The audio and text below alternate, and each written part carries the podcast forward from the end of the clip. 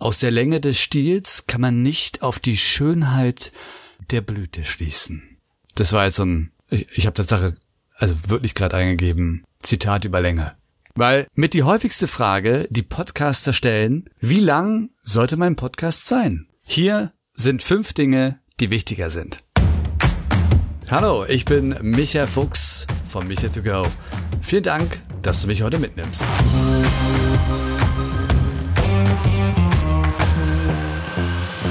Nummer eins: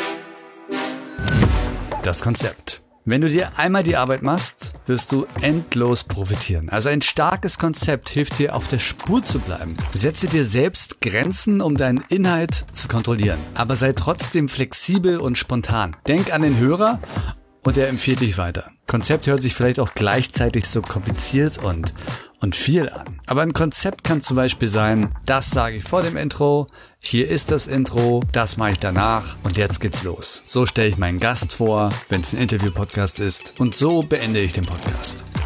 Wenn du dir zum Beispiel ein Konzept machst und es mal ein bisschen aufschreibst, dann siehst du vielleicht auch schneller, wo du noch kreativ werden kannst. Wie kannst du den Hörer optimal durch deine Podcast-Folge führen? Wo sind die Wegweiser? Was brauchst du dafür? Welche Musik verwendest du? Möchtest du immer andere Musik verwenden? Und das ist ja auch ein Prozess. Das kann sich ja auch ändern. Du entwickelst dich ja weiter. Diese Art der Visualisierung hilft dir, deinen Podcast zu verbessern. Nummer zwei.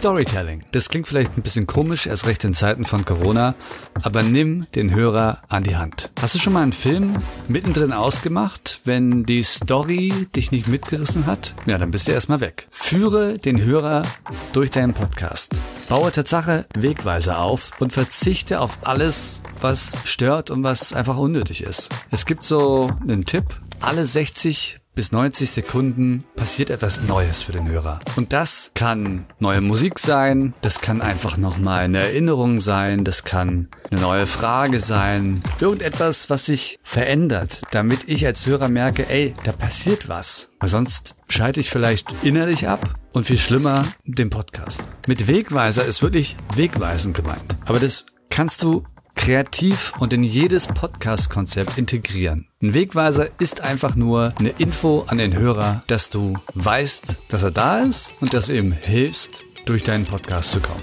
Wie du das machst, ist komplett dir überlassen. Tipp Nummer drei: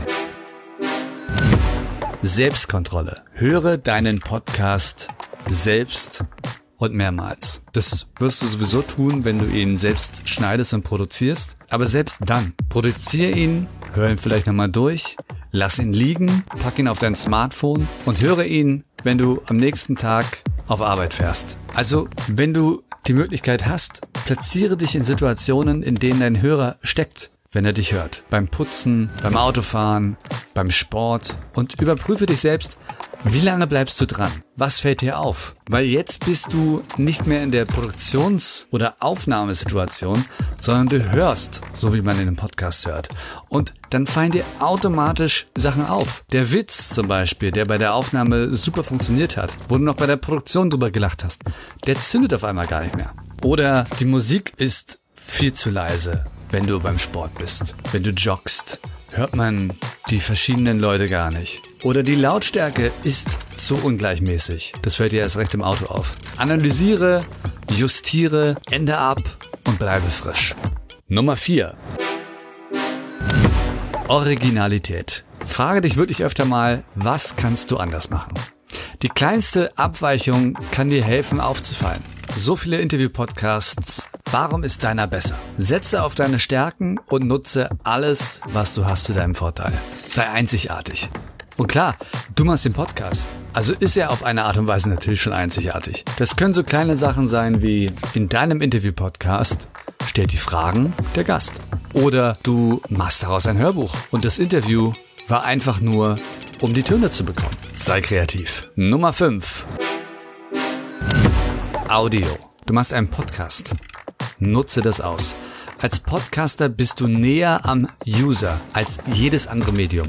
Du bist buchstäblich im Ohr. Also gehe auch mit den Ohren deiner Hörer vorsichtig um und nutze Audio als Chance, emotional bindende Erlebnisse zu erschaffen. Ein Geräusch erzählt zum Beispiel mehr als Worte. Du kannst mir jetzt drei Sätze sagen, wie schrecklich das Gewitter war in der letzten Nacht. Oder du sagst einfach, hey Leute, letzte Nacht, es hat einfach nicht aufgehört. Und einmal war es so heftig, da stand ich im Bett. Geräusche, Musik, das sind alles Sachen, die uns sofort triggern. Sie sind Teil des Dialogs. Wenn du sie richtig einsetzt, möchte der Hörer überhaupt gar nicht mehr aufhören, dich zu hören. Schneide einfach gewisse Geräusche mit. Wenn du von deinem Frühstück erzählst oder deiner Morgenroutine, dann nimm dir die Zeit und nimm einfach die Geräusche auf und spiele sie dann ein, wenn du darüber erzählst. Sofort wird das Erzählte zum Erlebnis. Nach all dem, was du jetzt gehört hast, denkst du jetzt noch an Länge? Sei so lang, wie du gut bist. Ein schlechter Podcast ist auch schlecht, wenn er nur zwei Minuten geht. Ein packendes Hörerlebnis fesselt über Stunden. Ich meine, wie empfiehlst du andere Podcasts deinen Freunden? Mit der Länge oder mit dem Inhalt, der hängen geblieben ist, der dich bewegt hat? Emotionen und Stories werden geteilt. Jede Podcast-Folge hört ein neuer Hörer, der dich nicht kennt. Also sei bereit. Vielen Dank, dass du mich mitgenommen hast.